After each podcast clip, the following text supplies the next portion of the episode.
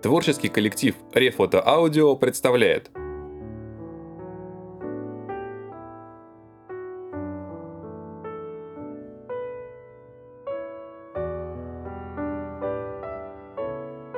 Александр Исаевич Солженицын. Вязовое бревно.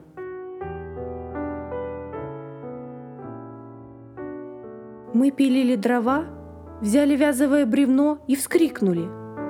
С тех пор, как ствол в прошлом году срезали и тащили трактором, и распиливали его на части, и кидали в баржи и кузовы, и накатывали в штабели, и сваливали на землю, а вязовое бревно не сдалось. Оно пустило из себя свежий зеленый росток, целый будущий вяз или ветку густо шумящую.